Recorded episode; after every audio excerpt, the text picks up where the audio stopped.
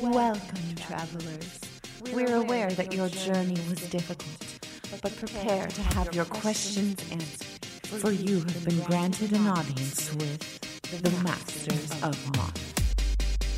And welcome back to Masters of Modern. I am your host, Alex Kessler, here with my co host, Ben Bateman. and I'm excited, guys. I'm excited to be on this podcast. I, I got to say, uh, we you know we we gave you guys a challenge last week to tweet hundred times at the MMCast 52 for our one year anniversary, and I'll tell you, we are recording this a couple days before it's going to go out. It's Wednesday, so Uh, two two days two days after we posted the first the, the episode. A day and a half, and we're almost at 100 already. Uh, we just so I mean, by the time you hear this, we will no doubt be at 100.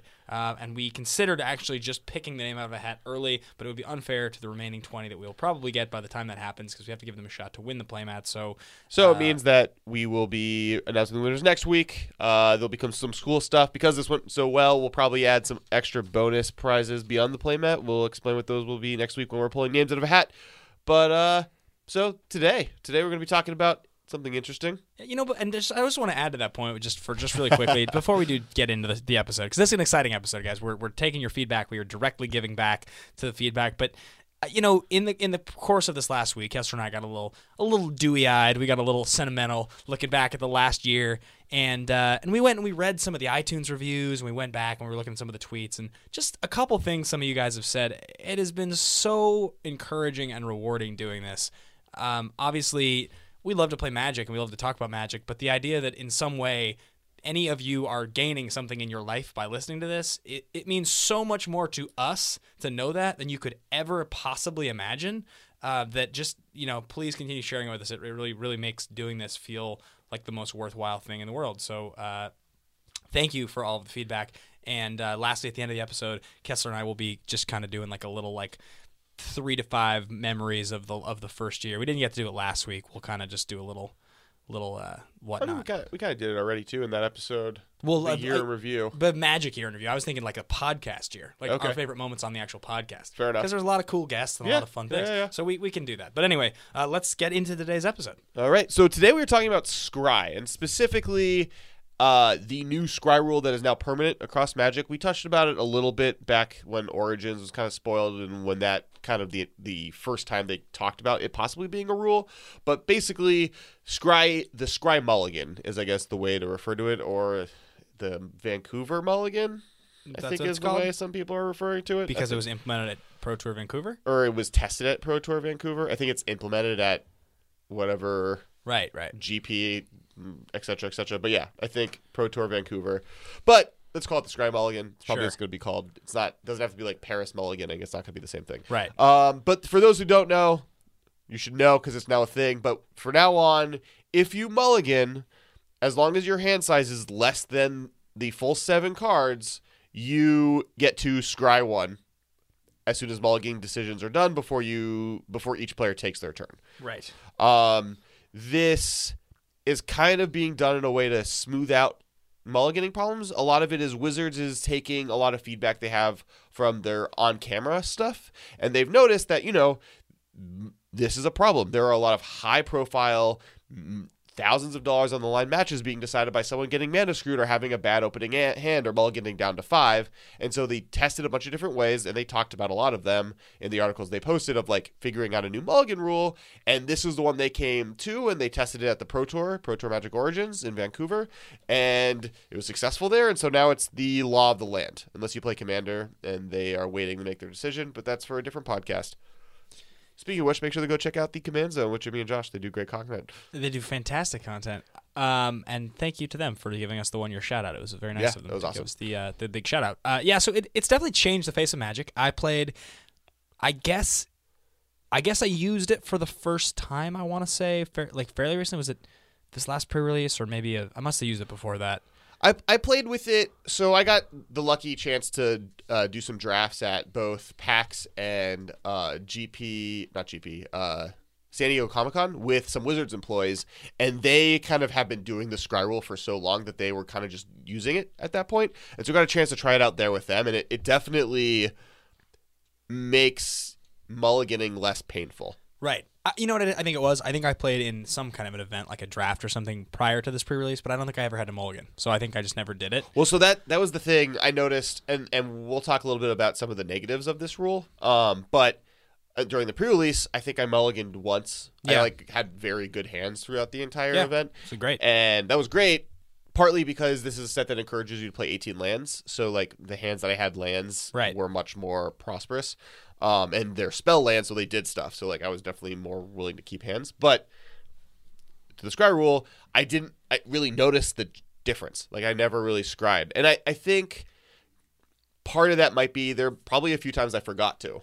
Yeah, I wouldn't be surprised. I mean, it's a, it's a new thing. People are getting Right. used to it. So I guess the point of what we're going to do today, and by the way, guys, uh, just in case you're listening early and you're like, I don't really care about the Scry rule, we are going to be doing a brew deck tech at the end of this episode, which is like an original, uh, the MM cast brew. So stick around for that, and that's gonna that, we're going to talk about that after this. Um, but as far as this goes, as far as this this Mulligan rule goes, I think we kind of want to dissect some of the decks in Modern that are affected by it. yeah, Um, so so I definitely want to discuss what strategies get stronger and what strategies get weaker. Um, I think in general, glass cannon decks get better. yeah. so I these the fair. decks that are like I need to find a specific tool, just have a slightly higher win percentage. And in reality, what it means is the decks that used to be worse at mulliganing are now better, and the decks that were built specifically to be good at mulliganing have now lost percentage points because mulliganing is less detrimental to their opponents. basically decks that were basically decks that were like fair and balanced and could Cons- and or redundant. mid-range decks that Yeah. play a bunch of good cards and value and can value their way out of the middle of a game probably get a little worse because they are built to be better and decks that decks that you know Uh, See, and I wouldn't say they necessarily get worse. I think just the percentage of the, The field that were better. yeah, the other decks get better. I, you know, there, and there's a couple very specific decks that I think get slightly better. So I think that Delver decks, just in particular, just get better. because of the the I mean, and I, I've discussed uh, and people have discussed at the death online, but really, so this this is the the reason people think Delver decks get better. It's because when you mulligan now, if you have a Delver in your hand, you can use that free scry to set up a flip or do something else on your turn instead of casting Delver, leaving it open to removal from your opponent.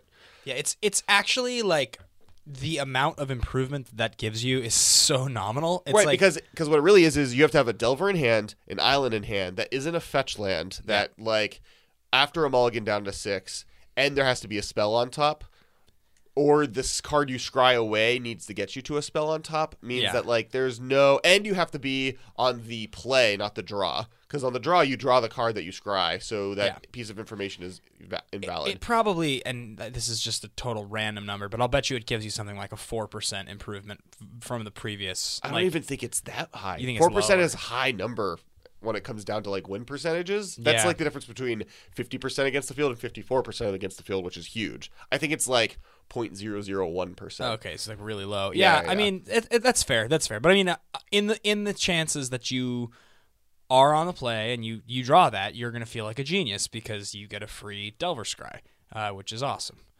Right. I, I, I do. Th- yeah, I do think it helps the deck. I'm not saying Slightly, it's yeah. bad for it, but it's definitely not as big of a deal as other people think. I think the real decks that are getting helped are decks like Splinter Twin and more specifically Scape Shift. So Scape Shift has a huge problem of a needing to dig for a very specific card, which I think has gotten better with Bring to Light existing in the format. And B, it has this kind of problem where it needs every card it has because it needs to get lands in play. Every land that it gets into play is a turn closer to killing your opponent, and every spell you have is a turn getting you closer or interaction with your opponent because it's really a control deck. So this is a deck that does like was previously bad at mulliganing that now is slightly better off because it can use that free scry to dig for the scape shift it needs or that land it needs to be able to cast whatever card it needs to be able to cast. Yeah, absolutely. So I, I think the other decks. So th- this is kind of actually raises a pretty interesting question, right? So we've talked about traditional combo. So combo decks are Scape Shift is a combo deck, wins in one turn. Um, obviously, Splinter Twin is the traditional combo deck, wins in one turn. But there's also the combo decks that are sort of air quotes unfair. Goryo's Vengeance, Amulet, decks that are entirely coming out the gate and, and can go off on turn two or three. Storm is like this. And those decks, in theory, improve even more than the fair combo decks do. because of the ability to go off so early and the ability to go off so early matters so much on your opening hand. Those decks play some dig, but like ultimately, really, because they're capable of having a start like that, the fact that they can be a half a card closer to a start like that on a mulligan, uh, just out the gate, whereas Splinter Twin can't get there before turn four. Even if they even if they draw, True, true, true, true. even if they can get there, four is the fastest it's going to happen. Yeah, it really it really helps the decks that are all about like Storm. Storm is a classic example. Infect is Yeah, another classic exactly, example where exactly. it's it's it's as I need as many cards as possible that are relevant in my hand versus Twin, which is I need two cards in my hand and a way to stop my opponent. So really three cards in my hand and then I insta win. Well, so this is what I mean. What's so interesting is that um, we've talked about affinity and we've talked about infect and we've talked about burn as if they're aggro decks. But in there's always that conversation: are those aggro decks or are those combo decks? Because they're I trying think to they're aggro glass cannon decks, and glass cannon decks are the ones that are most s- Yeah. helped by this new rule. of those decks, I would say that that infect is the most combo-y because infect is trying to set up a particular chain of cards to happen Right. in a certain. Way. Jon Finkel played Infect at the last Modern Pro Tour because he said it was it was basically Storm, but Yeah. instead of doming like targeting my opponent, I'm targeting a creature that's targeting my opponent. Yeah, whereas I, I think that burn is not combo. Burn is just redundancy. Burn is just inevitability. Um, Right. And then I think that affinity is sort of somewhere in between because affinity it, doesn't necessarily lose. It's it an goes- aggro deck with a easy slide into a very combo-y like finish. Yes. Well, and I was gonna say that the scry rule probably pushes affinity more in the direction of of it being combo-y than it otherwise would, just because you can have those explosive starts. That's the most ex- the dangerous thing about Affinity Game One is that it can be so explosive. Right. Uh, so, and, and I kind of want to clarify this because I keep bringing it up and I'm not really explaining what it is. So, a glass cannon deck, what that actually means, if people don't know.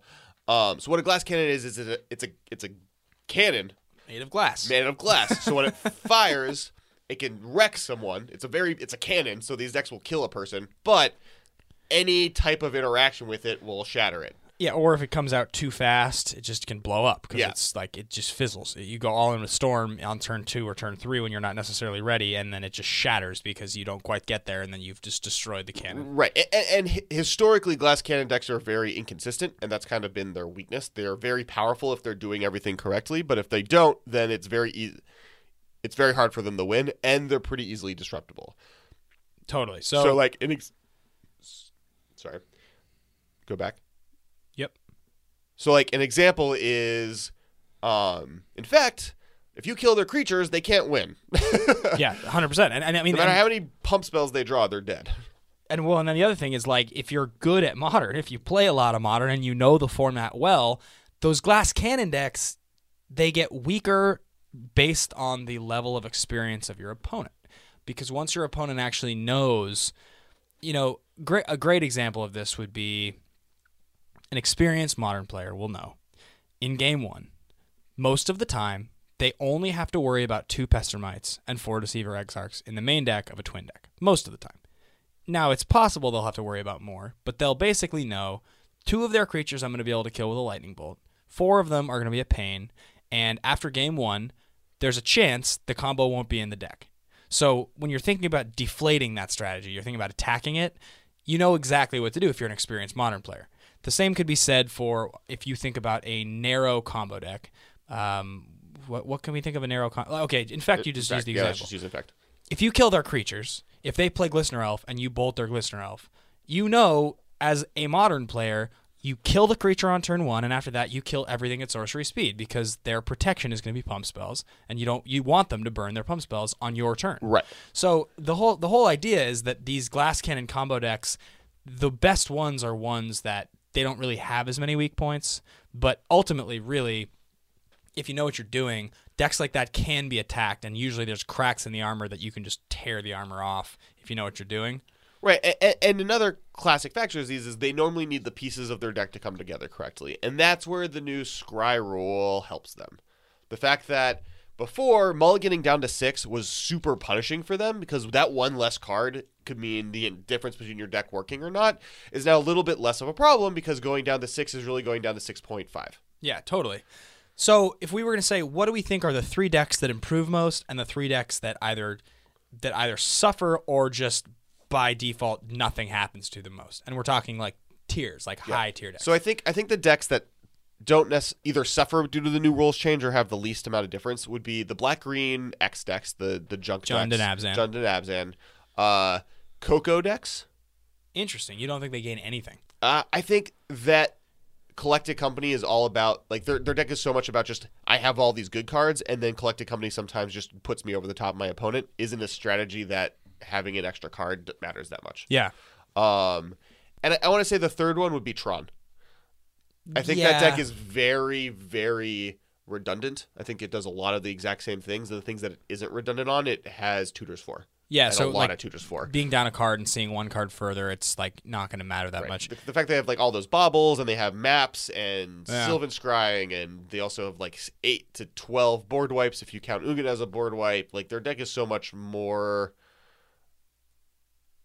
able to survive a mulligan than uh, most other decks that I think they're probably fine. I would probably say that the decks, the- the other deck, more or at least one we didn't mention that really doesn't, in fact, really doesn't improve. I would say at all. Um, are going to be fetch land based zoo decks that play a one drop invariable like a Nacatl or something like that on every every game. Just because basically there's almost a guarantee you're going to be fetching on turn one to play a one drop every single game.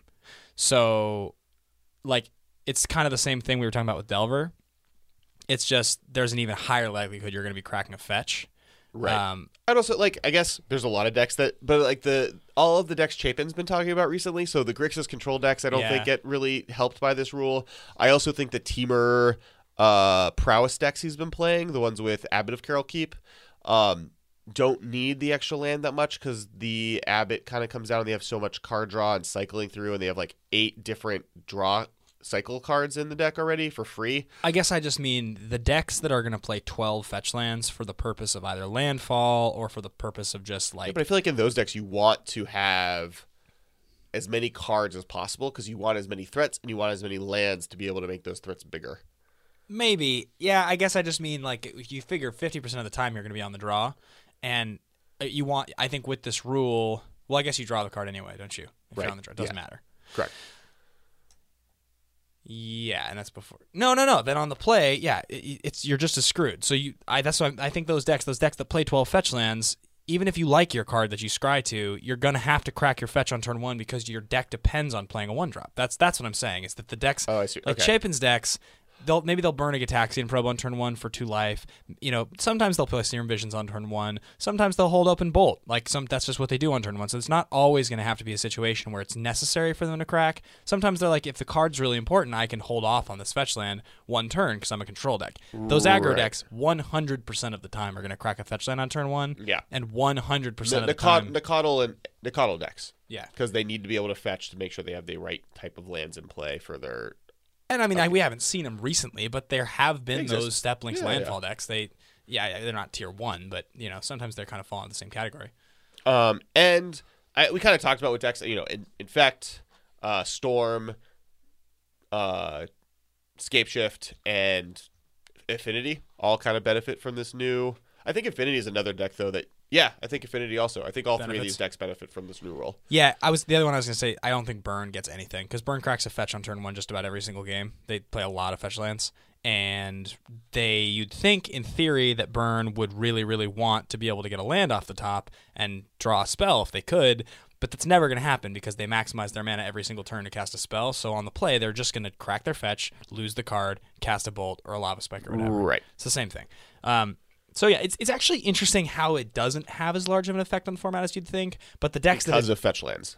because but and, and I'm if sure you're if you're on the play because of fetch lands. If you're on the draw, so it's fifty percent of the time it's relevant. yeah And the, these type of decks, the other reason I do think like the glass cannon decks, they're often the ones that are like auto win turn uh, game ones. yeah Like Infect is much better at winning game one than it is game two and three. Same as Right. Affinity, especially Affinity. That's like the story of Affinity, completely and that's where you know it, it's on the play from that point on. So then that scry rule is really relevant. absolutely Um, so I do want to kind of get into uh, some of the negatives of the rule change. We've already kind of talked about which you know some of these decks that classically, especially pros, aren't a fan that there are so many in the format are good. But I also think there's a, a few other things people aren't considering. One of them is is you know it's an interesting rule, and it, it's one of the reasons I thought it was a really good decision. But this is a rule that makes it better for good players. So like if you're a bad magic player, eh, eh, not necessarily a bad magic player, but if you're a less of a good magic player than the person Less you're playing, experience. less experience, this is worse for you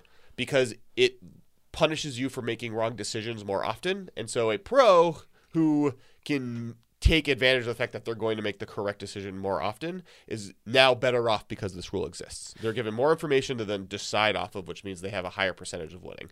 Yeah, the the one thing I will say about that that I think is pretty cool, and, and the best part about this rule, in my opinion, and, and we the, we talked about the generalities of this rule a while back when it happened, but um, there is nothing quite like the feeling of having played a deck enough that you just sort of you know the sequencing, you know how the deck functions, you know what to expect off the top.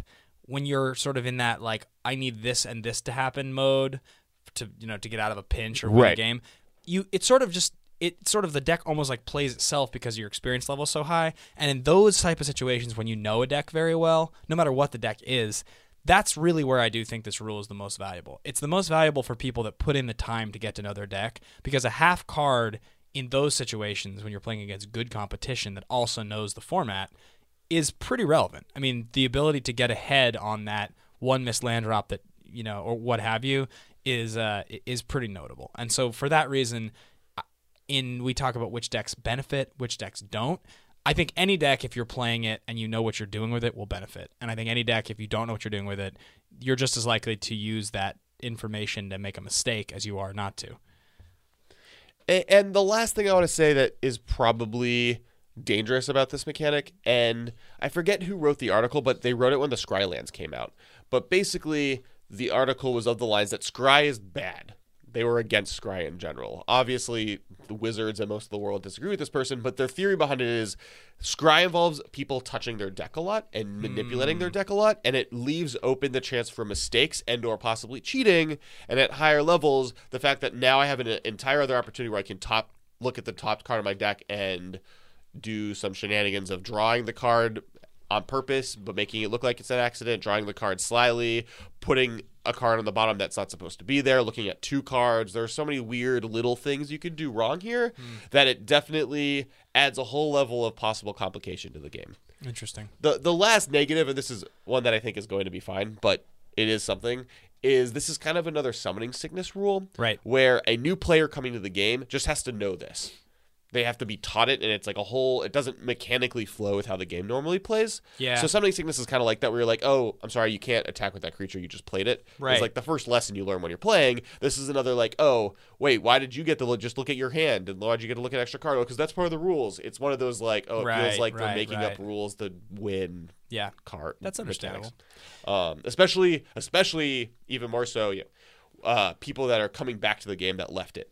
Right. So the same guys who are like, "Oh, mana burn's not a thing anymore." Well, mana burn didn't come up ever. This is a thing that's like drastically different, and they changes a lot. Yeah. might have like a weird taste in their mouth if someone does it against them and they think it's a cheat or whatever. Yeah. I mean, ultimately, it's I think it's a good rule. And Yeah, yeah, I agree. I, anything that reduces variance and anything that increases fun is a good thing, and that's Right. what this does. So, um, guys, we asked you on last week's episode that came out yesterday, um, though it's all screwed up. It's like time travel. Um, we asked you if you wanted to hear more wacky brews from us. Uh, you know that we Kessler and I our roles in like in like the brew canon. We have very particular rules or uh, uh, roles, and you know those of you that follow and tweet at us sort of know. I will take shenanigans cards and try to make something cool out of complete shenanigans. And Kessler will take cool cool deck ideas and he'll jam shenanigan cards into those deck ideas to try to make them work. That's like we sort of come at it from the from the different sides. So All true statements. yeah, at any given time, you we are liable to start talking about some idea, and in this case, we asked you if you wanted to hear more brews from us, and we had an overwhelming yes. So today, So for all you guys who don't want to hear brews, that's what you get for not yeah, messaging us on Twitter yeah. at So the MM Cast and or at Cast Wiley and or Ben Bateman Media on all things including Periscope. Yes, so including Periscope. so uh, right now we're gonna share a brew with you. Uh, this is not one that is like necessarily BFZ inspired. This is a, a modern brew that over the summer when we were talking about tournaments, and I would routinely call Kessler at least six days a week leading up to the PPTQs that weekend, trying to sell him on the idea that I should like just just scramble to try to put together some deck. This is how the conversation would go. He would call me. He would be like, "I have a brew idea." I'd be like, "You should play Grixis Splinter Twin." He's like, "No, no, no, no, no, no, no. Collected Company, Moose Superior, Burning Tree Emissary. It's gonna happen. I'm just like, you should play this deck. He's like, nope. And then he plays the deck. He lose, and then he'd come back to me. He's like, you know what? Next week. Next week, I'm gonna play this other deck, Geist of Saint Traft, well, Steelhead of the God Hand, and uh, the conversations would basically just be it would be the, like like you could like track almost like week to week during the summer how it was going to go it would be like you know sunday i would be like super despondent because saturday had gone so poorly or you know whatever and then monday i'd call kessler and i'd be like okay you know I should just I should just get on board. I should just play a good deck. You know, this was it was a tough weekend. I should just play. Oh, that's a good idea. It's a good. Idea. You can have Abzan. Like, okay, I'll think about it. Tuesday, I'd call him and I'd be like, you know, I, I had a couple thoughts about my sideboard with the Coco deck. Now, I'm not thinking I'm going to play it necessarily, but you know, I'm considering it. Wednesday. All right, Kessler. I don't think Coco's the answer, but I do think I have this other idea. Let me tell you about it. Okay, Thursday, I got to get these cards for this deck. I need to try to put this deck together. Friday, should I just play Splinter Twin? What should I do? And then I would like inevitably like take two fully built decks to the tournament and just audible back to Coco. Uh, but in the process, there's like at least a dozen decks that were built in my phone or partially that will never see the light of day. And today we're going to share one of them with you. And he convinced me to let me let you let him share it to you because Geist of Saint Traft's in the deck. Yes, we he call grabbed me with cards I like. This deck is sweet though. This deck It's is like sweet. It's we, sweet. We don't know if it's actually competitive and it doesn't have a sideboard built, but it has a general main deck. Um, this deck is called Steel of the Geist Head. All right, And, so uh, so we you kind of broke down the history of the deck, but wha- what's what's the game plan? Uh, with this deck, the game plan is to land a creature on two or three mana, and then suit it up with a sweet piece of equipment or a, a sweet aura, and crush your opponent with it. And it is a Grixis, or it is a uh, an Esper deck. But there are a couple pretty interesting little notes that start this deck off, and I'll tell you where it came from. Um, number one, during the summer, there was a whole lot of Grixis. There was a whole lot of Burn. Uh, Jund was coming back. Kolaghan's command was blowing up. So a card that jumped out at me was, and not because it's good on its own, but because in the context of this deck is good, was Vedalken Outlander, which is from I think Conflux. Um, it's a an artifact creature, Vedalken Scout. It is one blue, one white for a two-two protection from red artifact creature. Common, pretty unexciting card. The idea was originally there was a deck back in the day that would play Tallowisp, um, which was a was a white creature, a spirit from Kamigawa block, and it was a one three for two mana that stated whenever you played a a spirit spell, you could search your deck for an aura and put it into your hand. I believe. Unless, am I am I wrong on that on Tallowisp? I have no idea. I don't even know what that card does. Yeah. I've Well, never that seen it before in my life. there was a standard deck that sort of like back in the day tried to do this. Yeah, it's a spirit for one white, one color, so one three. Whenever you play a spirit or arcane spell, you may search your library for an enchant creature card, reveal it, and put it into your hand for an aura or a creature card. So the idea with this card back in the day when the deck existed was you would play a white blue deck with disrupting shoal, uh, Steel of the Godhead, and blue white creatures in theory, and you would be able to pitch extra copies of the crappy blue white creatures or the Steel of the Godheads to Disrupting Shoal, which with Talos would then search up more auras for you, blah, blah, blah, blah, blah. Um, this has been changed for modern because it's not that competitive. The most important two creatures in the deck are Meddling Mage and Geist of Saint Traft. So those of you that don't know what Meddling Mage does, it's one blue, one white for a 2-2 human wizard. As Meddling Mage comes into play, name a non-land card. The named card can't be played. So that's obviously good. We've seen that that meddling mage is kind of a classic card. Can you explain what uh, Godhead does? The the creature enchantment that the deck is built around? Because that I feel like is the card of all the cards in the deck the most odd. and sort of the most real, most necessary. Right. It, it's like it's built around this card. It's a it's an R enchantment. It's from it's from even Shadowmoor. It's from Shadowmoor. Um, it's it's a hybrid blue white mana plus two colorless for an enchant creature aura. As long as enchanted creature is white, it gets plus one plus one and has lifelink. As long as enchanted creature is blue, it, gets plus one plus one and is unblockable. Which means if you play this on any blue white creature, the creature gets plus two plus two, has lifelink and is unblockable. Right. Which means Geist is a Four, four unblockable life linker that makes a four four angel that's hexproof and Yeah, it's pretty, blah, blah, blah, pretty, pretty bananas. Pretty good. Yeah, Geist is very, very, very good with Steel of the Godhead, which is why the Right. deck is called Steel of the Geist Head. The problem is you want to really be curving out with a two drop into Steel rather than a three drop into Steel. hence meddling mage and uh, the protection from red artifact that I don't know what it's called because no one's ever played. it. Vedalken Outlander, which originally the deck had a couple more copies of that card, but we trimmed it down. So I'll just list off the creature suite right now as it stands, and this is these numbers are up for debate. Anybody who likes the sound of this and wants to get on board with numbers, please, because we have only tested this in theory. Um, we play two copies of Judge's Familiar, so that if there's a more recent card, return hybrid blue white one drop flies and you can sack it, it to counter a spell list they pay one. It's a flying curse. Spell. It's a flying curse catcher. That's a Yeah. bird. Uh, it's a one-one, and it's a hybrid blue-white. So obviously, it's not the best target for Steel of the Godhead, but you could do worse. It it's a it makes this card into a three-three flying unblockable uh, lifelinker. So yeah, you could do worse. You only play two of them. It's just another thing you can play on turn one that slows the game down a little. You play four copies of Meddling Mage. You play two copies of Vedalken Outlander, four copies of Geist of St. Traft, and then three copies of Vendilion Clique, which anybody who listens to this podcast knows what that card does. Should we state it just, just for the record? No, no, no. But it's really good, Yeah, and you're just playing it because it's really good. and because you see their hand. So for the sake of, of Meddling Mage, there's Oh, definitely. okay. okay. Otherwise, you'd be playing. You probably would be playing one less copy of Clique and one more copy of Outlander, just so you could have a more of a curve. Okay. Well, have you thought of maybe playing Gitaxian probes instead? Uh, I believe the original version of the deck played four, Okay. and what ended up happening with the probes was that we just replaced them with hand disruption um, because Okay. you don't really have one drops in the deck.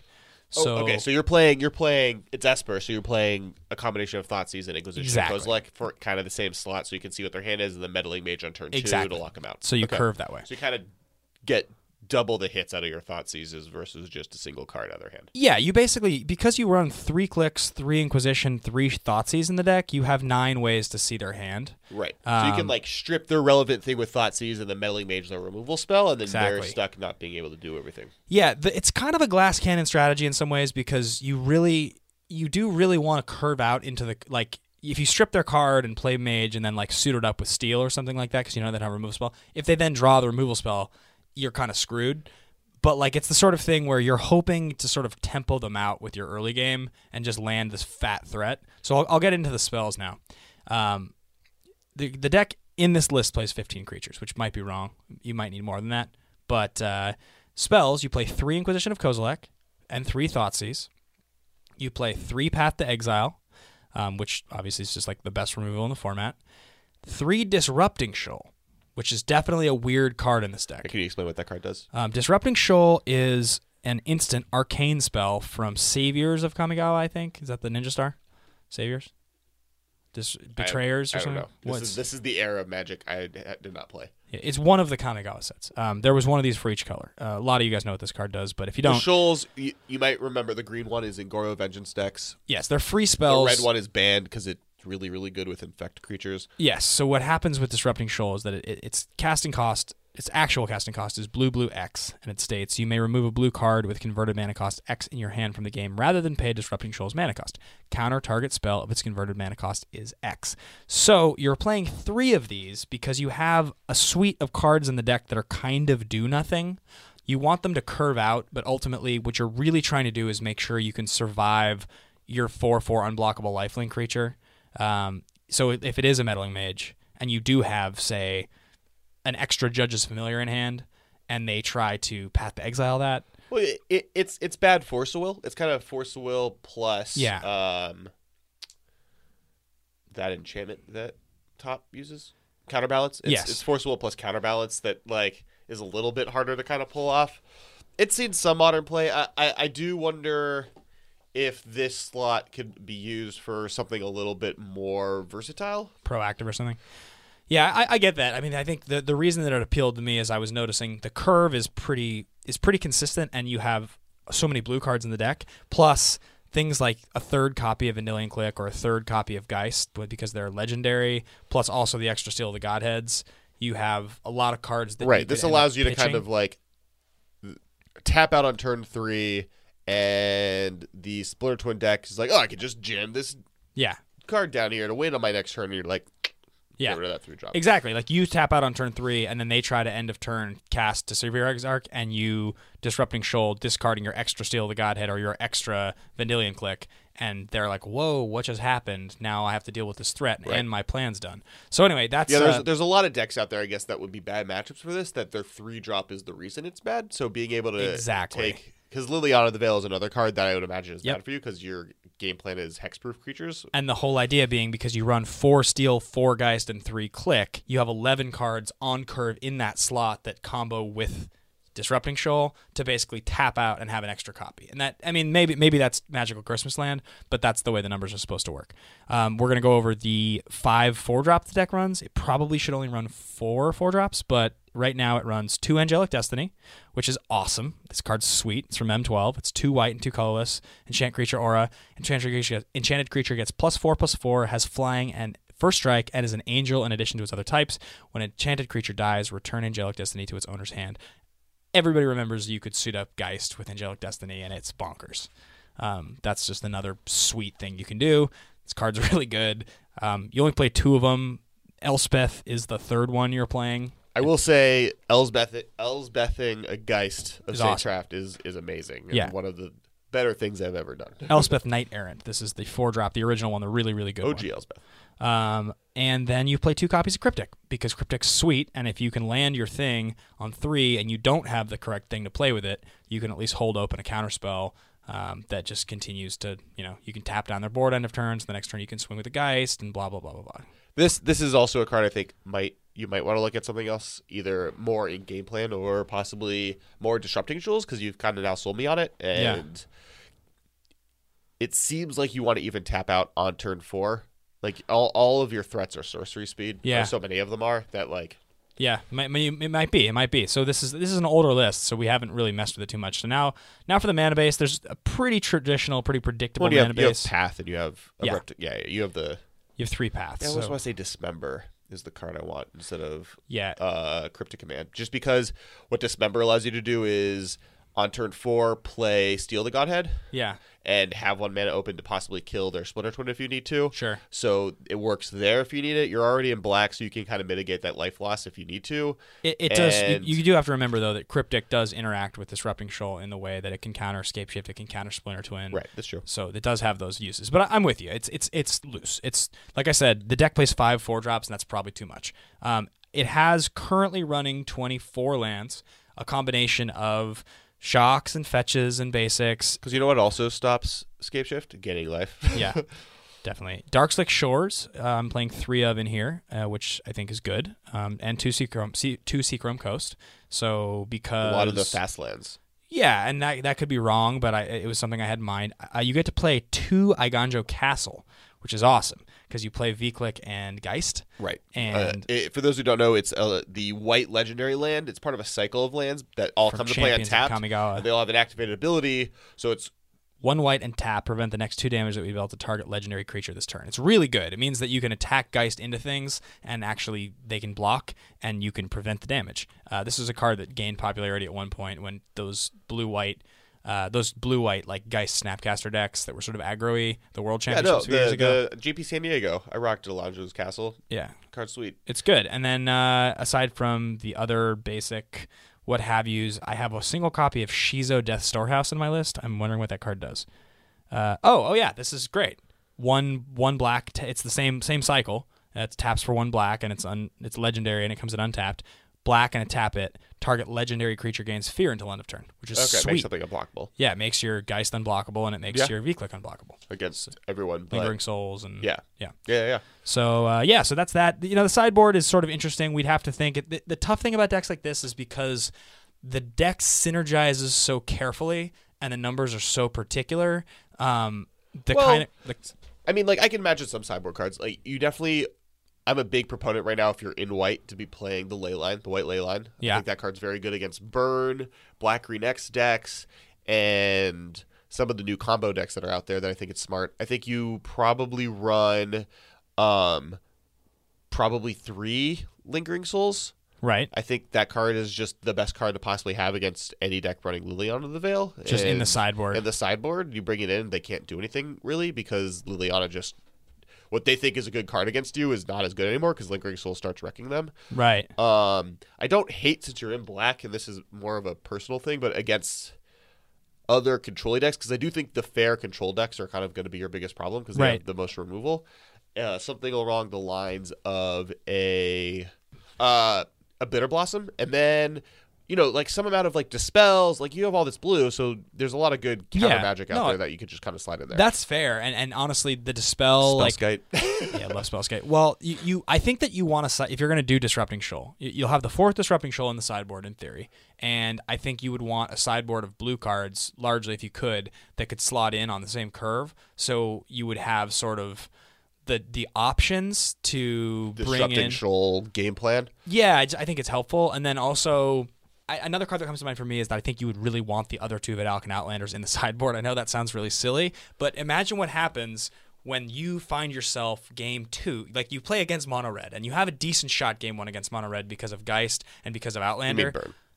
Uh, It's no longer mono red. yeah, okay, a Tarkov burn or whatever. um, and you have a decent matchup game one against those guys anyway, because if, if you can just land your Outlander and curve it into steel, they have almost no way to battle it, and you can just start gaining four life a turn. So why not instead of why not just play two Kor firewalkers out of the side?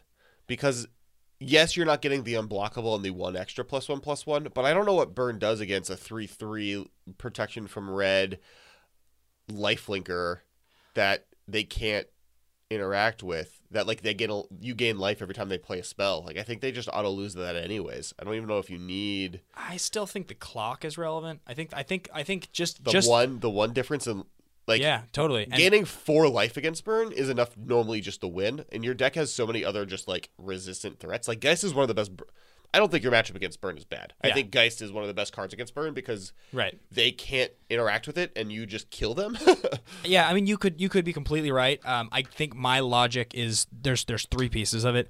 Um, number one is that you want to think of this deck as tap out aggressive. So if you're tapping out on turn three to swing for four, you really want to be able to do that and do that five times and win. You don't want to have to do it an extra like you don't want to do seven times to win. yeah but against burn like Yeah. Kor firewalker like you could casting one Kor firewalker against burn is Yeah, almost a win amazing. anyways Totally. so why not just yes you're not going to have the unblockability part of it Right. and the extra plus one plus one but this, you're still going to if that card is just for burn The other thing that you got to remember is you're in a deck here that needs to hit black on turn one, blue white on turn two, double blue on turn three. So hitting double white on turn two to go with that out of the sideboard just gets even more complicated, especially if you're trying to play like Eiganjo Castles and Shizo Yeah, Death you could do Storehouse. that. That's easy. Yeah, I don't know. You, you could be totally right, and and Trump plays Liliana and Corsair at one point, Yeah. and then into Chandra. I think Yeah. that deck existed. honestly, like Outlander is one of the loosest cards, but I do think that if the deck was to function the way that I imagine it would, I think that you would want the other two Outlanders, Vedalken Outlanders in the side. I think they're Firewalker instead. Correct. You know I love Firewalker. So let's uh, let's get to the gauntlet. Let's All talk right. about a few of the decks that it has to go up against. Um, and guys, there's no sideboard here, but if you have any suggestions for it, let us know. And also, if you just like have a better idea for this deck, the reason we didn't use Talos, by the way, because that is cool tech, and originally like the idea that you would be able to disrupting Shoal and then just get another copy of Steel of the Godhead off of that free spell is powerful. The reason we're not doing it is because there's no place for a one three for two in modern. You just can't you can't play something that has three toughness that can't withstand a lightning bolt. And the idea is that Outlander is resistant to lightning bolt, so you can just play it and it doesn't die to the three damage burn spell. Um, so let's talk Gauntlet a little bit. Yep. So, how do you think the deck does against the black green decks? Probably a little tough would be my guess, and that's I think because a lot of disruption early to kind of make your drops bad, mixed with like your turn three, turn four plays that are your best plays, have a lot to do with like not getting your hand stripped, and the cards on their own, if you can't like put two of them together, are kind of mediocre. Um, You have a lot of blanks top decking. Disrupting Shoal is not that good off of a top deck. Neither is Steel Head of the God. Neither is Yeah, the exactly. Angel Enchantment. And that's like the the best matchup for black green decks or decks that are bad at top decking. yeah, So that's definitely an issue. yeah. I mean the other the other thing Also, is though. Liliana's good against Geist. Yeah, I mean there is there is the whole thing though that like you're playing six disruption spells. So on the play, turn one, game one, if you're against one of those decks, it's totally possible that you just play your disruption spell and take the removal. Turn two, you maybe curve into meddling mage, and now you've shut off the next piece of their deck that they can't play. And then turn three, you play steel, and now all of a sudden you're in a situation where you're probably have counter magic, have another disruption spell, have a path, or can resolve like a geist or something like that as well. Um, I don't know that it's awful. I think that if you're on the draw against one of those decks in game one, there's a good chance they come out pretty strong against you. But I do think your deck is set up to kind of tempo out a deck like that. The problem is the redundancy and value in their deck means that I think by turns three, four, and five, they'll have drawn into multiples to do the same thing. And that's where I think Fair you'll enough. run into a problem. Um, I, I would also say I think lingering souls out of the side is a really good plan here. Yeah. I think that definitely helps you. Uh, Splinter Twin. Twin, I think you're pretty sweet against. I think Twin is probably one of your better matchups because you have the disruption early. You have free counter spells that you can tap out. You can tap out and counter their combo plan, um, and you have meddling mage on top of your disruption, and and you have a protection from red main deck threat. So Plus, I- do think Geist of St. Traft in general is a good card against them if Yeah. you can get around the fact that you're tapping out on turn three because there's no way for them to interact with that card. on the play, I think against them, this you, you you're kind of a house, and I and I think again, Outlander de- in game two is a card that you would definitely want more of. Um, I think that card's just sweet against them. So Right. So, uh, Tron. yeah, I'll bet you Tron's pretty hard for you. Uh, See, I feel like you can race them. I think you just Maybe, yeah. you just kill them and they can't carn away Geist.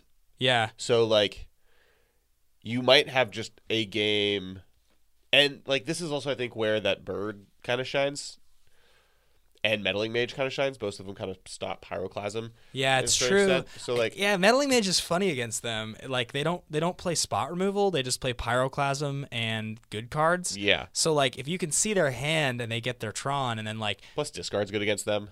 Yeah, you just name you just like meddling mage naming Karn or like Wurmcoil, and they just have it in their hand, and they just know unless they draw pyroclasm, they have no way of dealing Right. with it. Especially at that point, you might just have the hard cast mana to counter pyroclasm with disrupting shoal. Pyroclasm does seem very good against you, though. I think that is your problem in the deck, but that doesn't mean you don't have ways around it. Except for Outlander, Outlander True. doesn't get hit with True, it, true. so you can curve into it.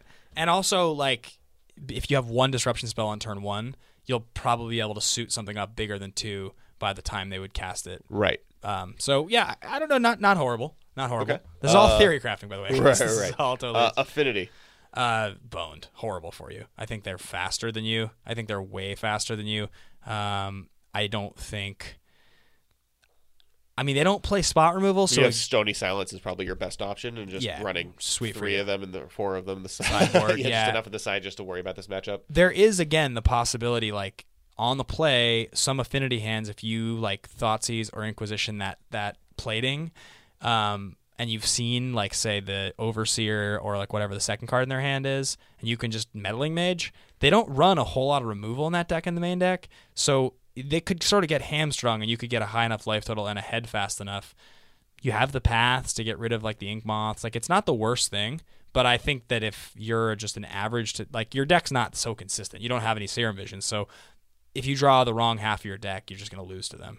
Um, yeah, so I think that's kind of the way it looks. You know, again, tweet us and let us know your guys' ideas. This will be like we're going to start The list, the list will be online on rocketjump.com on under this the Yeah. page for this thing. So th- check it, check out the full list there. If you have any comments, complaints, agreements, anything, Yeah. let us know on Twitter. Yeah, we're gonna- and or on the comment section on rocketjump.com. That's something we don't really talk about, and Jimmy and Josh get a lot of interaction there Yeah. with their podcast, uh, the Command Zone. Which is a great podcast. which is a great podcast. uh, but they, we don't, you know, we don't interact there as much. It's partly because it works a little differently than where we normally are able to interact. But check out the comments there. We definitely will interact with you there. So if, if you want to check out this deck list, go there, comment, we'll respond. Yeah, absolutely. Um, and we will be trying to do more brews. I mean, this is like something that we we heard, And we'll probably hit you guys once a month with one of these. Yeah. So, um, Kessler, I wanted, I, I know I said this earlier, and I would like to do this for a couple minutes here. Um, we've done 52 and a half. This will be 53 and a half episodes of the MM cast. I missed the first eight or seven or something. I've done 53. You've Yeah. done. We'll, we'll have a little mini Ben year anniversary celebration in like two months. I came in after Glenn Jones, um, carried the torch, and uh, we've had some some badass guests. We've had just just a cool year in general. Yeah. Um, so you want favorite moments of the podcast of the podcast? Our favorite moments Yeah. of being on. Okay. We'll do like three each or something, and then call it. Um, No, I think we do. I think. Okay, sure. Three each. I think we should do like three each, and then we can and we can call it. All right. Um, I'm gonna jump in first, and I'm gonna say that the original Tom LaPille episode we did, which we did two of them, but we had this great one. And I think the title of the episode was The Problem with Modern Pro Tours. We had a long conversation with Tom about the decision that they actually make behind closed doors at Wizards about should we run a boring Pro Tour or should we ban cards and the difficult decision making process that that presents. And it was just one of the most fascinating conversations. He was very transparent with that conversation and how it went. Um, I, that's an episode I highly recommend checking out. We had some really, really nice things people had to say to us about that. Uh, so I'm gonna say I think one of my favorite was the Matt Sperling episode. Oh yeah, it's the so like that was like call. that was the first time we had a random, probably a list pro I think Yeah. on the podcast I would say, and like he randomly responded to a tweet that you challenged him on the internet, and then Yeah. just jumped on a call, and it was like I was definitely the most star starstruck starstruck for that one because at that point it was like Yeah, we had like a pro Yeah, on the podcast. that was pretty sweet. We were just sitting in our room with our life size R2D2 and CD3PO stand up, and all of a sudden Sperling was on the phone. yeah, that was great. Um, yeah, that was a good one. I think the th- recent moment, the thrilling recent moment with Patrick Chapin telling me that my Superior Burning Cocoa list was uh, was a really good idea and it sounded clever and taking advantage of the lower casting cost was a cool thing and I should just keep that in my back pocket because it might become relevant again. And just just Chapin telling me that I'd come up with a clever idea was was very cool uh, as a guy whose books I had read and he was so gracious that podcast. He really had a lot of fun things to say. So that was a great episode. Uh, yeah, I would say my second getting Chas Andres in this in the booth. You weren't there for that episode. You were on the phone, I think. Yeah, I was but, in like, Seattle for that He's one. definitely one of the few writers right now, or since I've really started playing Magic, that I make sure to read every week. Yeah. like up there with like Maru and like LSV maybe. Yeah. and Chapin possibly. Agreed. So like definitely super excited to get him in, into the into actually studio. I actually got to hang Yeah. out with him. That was cool. Yeah, I think um, one of the big ones for me was was at GP Vegas, and we were well. The road trip, the two- road trip a- back. I'd say it's a two-parter. yeah, the the road trip podcast was a super fun time. Um, recording with a handheld mic in the driver's seat while driving. Yep. Um, so p- people that don't know that we also like because we were recording like took a three hour detour in the wrong direction because we missed the exit and didn't notice it for an hour that was wonderful yeah, it was a that was a very that was a fun one. Um, but I think in with that uh, at Vegas, and you guys know this if you've listened to the episode, uh, I ended up playing against Paul Rietzl in the final round of the tournament, which was very cool because he was pretty much my favorite player, and I had never talked to Paul before. So I had said at one point to Kessler we should try to get him on the podcast. And it so happened that he was at my draft table in the final draft, and I played him in the final round. And he was like, "Of course, dude, no problem. I'll, I'll come on the podcast. That sounds great." We had him on here, and we and he was on the podcast yeah, so that was pretty thrilling to just sort of have that experience of playing against a player who I had so much respect for, and then, uh, you know, like not just the random like, will you do our podcast, but like I played you in the final round of day two of a pro tour, so you have enough respect to come on the podcast and actually treat us like, you earned that guest yeah, it was pretty cool. That was that was a big one for me. Um, you have one more? This isn't necessarily a specific moment, but I will say just like kind of learning and figuring out how to kind of accomplish this podcast for the first maybe three months and like figuring out, you know, doing it with Glenn and just like kind of starting and with the help of Jimmy and Josh, kind of figuring out how to kind of publish it and and record everything. And there's definitely some early sound mistakes I made back in the day. I would Yeah. like the Travis Woo episode sound was definitely really yeah, weird. it was a tough one. Um, but like just kind of figuring out how to accomplish this and like it being as successful as, but like just getting it out there and as much people have liked it. Yeah, it's grown and it's it's definitely definitely been a lot of fun. Oh, one last moment that comes to mind. The Spellskite argument on the original uh, top 10 artifacts episode was a huge one. Very, very memorable. Uh, just the level of outrage. still, still this is just format. you all in on affinity. top 10 artifacts. That was a fun episode. Um, anyway, that, I think that pretty much wraps it up. So I, I, I didn't choose the sappiest. Oh, your first episode, Ben. When you first came on the podcast, that's my favorite moment. I, I refuse to choose that. But Yeah. I, I brought it up. It- Thank you. Yeah, yeah. It was a, yeah. Well, I All don't right. even remember the episode. So, so that's it for today. Uh, I do have a question for you guys on Twitter, and you can either post this to us on Twitter, or if you want to comment it on the comment section of Rocket Jump, because we decided to shout out that section of interaction with us today. Yeah. Uh, what card would you like to see a brew based on? yeah, what modern card do you want to see us come up with something wacky? Yep. It has to be for a modern deck. You can bring a standard card up, but we'll probably try and force it into some modern deck. So hopefully it'll be good and playable enough. Uh, beyond that, I you can follow me on Twitter at, at Kess Wiley. You can follow Ben at, at Ben Bateman Media on everything. Yep, that's correct. uh, you can follow the, the actual show. That's where we interact with people the most at the MM Cast on Twitter. Uh, please rate us on iTunes. Please check out the Command Zone. We mentioned a few times this episode. Uh, they do great Commander content. Uh, so if you're a little bit more cash or you like to be cash once in a while, like to come to work in jeans and a t-shirt versus the suit that Ben wears every day to all of his modern tournaments. Yep. Uh, check them out. They're awesome. And uh, we'll see you guys next week. Once again, thanks. And we'll announce the prize winners next week. yes, thank you guys for listening for a year. All right. Bye, guys. Thank you for your attention. For further inquiries, send an email to the mmcast at rocketjump.com. See you later, alligator.